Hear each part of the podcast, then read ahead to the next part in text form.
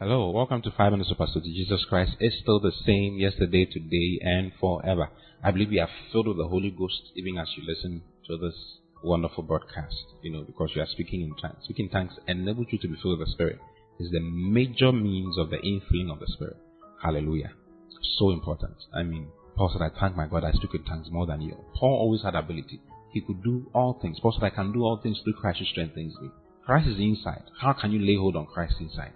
How can you have Christ in you show up? By speaking in tongues. So important. Hallelujah. So I want to talk about the fact that speaking in tongues brings your tongue under subjection and hence keeps your body away from worldly contamination. That's what tongue speaking does. It brings your tongue under subjection and hence keeps your whole body from worldly contamination. There are a lot of Christians who are worldly, you know, worldly because of the things that happen around them.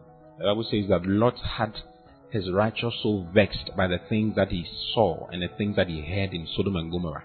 You know, the world that we are in is almost like Sodom and Gomorrah. We have all kinds of things happening around us. Sometimes you go into the barbering shop and the guys there are saying all kinds of stupid things. You go to work in your office, they are saying all kinds of stupid things. All kinds of things that are not, they don't edify, they don't build you up, they make you worldly. You see, things that are shameful to even say on this platform. Hallelujah.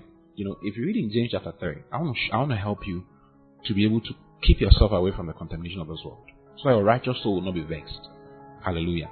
In James chapter three from verse four, the Bible says, Behold also the ships, which though they be so great, and are driven of fierce winds, yet are they turned about with a very little or a very small helm, or a very small rudder, whithersoever the governor listeth. In other words, you know, a big ship is given direction by the helm that the captain stands behind. It's very little, it's very small. When the, when the captain wants to turn the ship to a particular course, he turns it and the whole ship goes in that particular course, you see. So he says in verse five, even so the tongue is a little member. You see, your tongue is a very little member of the body. He says, even so the tongue is a little member and boasteth great things. Behold, how great a matter a little fire kindleth. How great a matter a little fire kindleth. And the tongue is a fire, a world of iniquity. Amazing. He says, our tongue is full of iniquity. So is the tongue among our members, that it defileth the whole body. The tongue defiles the whole body. If you've never read your Bible before, where it says that, for by your words you shall be justified and by your words you shall be condemned, it's in the Bible, it's there. You see, so you have to mind what you're saying. It says that it defileth the whole body and setteth on fire the course of nature, and it is set on fire of hell. For every kind of beast and of birds and of serpents and of things in the sea is tamed and has been tamed of mankind. But the tongue can no man tame. Then it says it is an unruly evil, full of deadly poison. Amazing. Full of deadly poison. So how can you bring your tongue into subjection? How can you bring your tongue into saying the things that God wants you to say? By speaking in tongues, by making sure this tongue of yours is not saying anything, but saying what God wants you to say. How can you know what God wants you to say? By speaking in tongues. The more you speak in tongues, the more you prevent your tongue from saying unnecessary things. Hallelujah. You can speak in tongues to yourself, wherever you find yourself. You see, instead of talking too much, speak in tongues more. Instead of saying what they are saying, speak in tongues more. Hallelujah. And that's what you're supposed to be doing with yourself.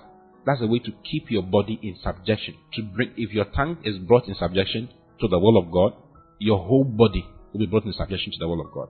If your tongue is saying things against the will of God for your life, saying things that is not right, things that are dirty, dirty things, your body is going to go into dirty things. It's going to be contaminated by the filthiness of this world. Hallelujah. But God doesn't want that for you at all. If you read in First Corinthians fourteen twenty-eight, Paul is talking about how things are supposed to be done in the church. And he said in verse twenty-eight, he said, but if there be no interpreter, in other words, if someone speaks in tongue publicly, openly, in church, I'm going to talk about that too. The public ministry, how tongues can be used publicly, you know.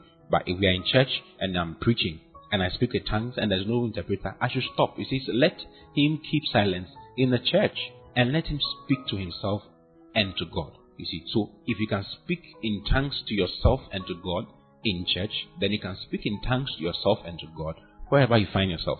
If you are in the bus, you can speak in tongues to yourself. If you are, you are if you are the barbering salon, you can speak in tongues to yourself. If you are the, the beauty salon, you can speak in tongues to yourself.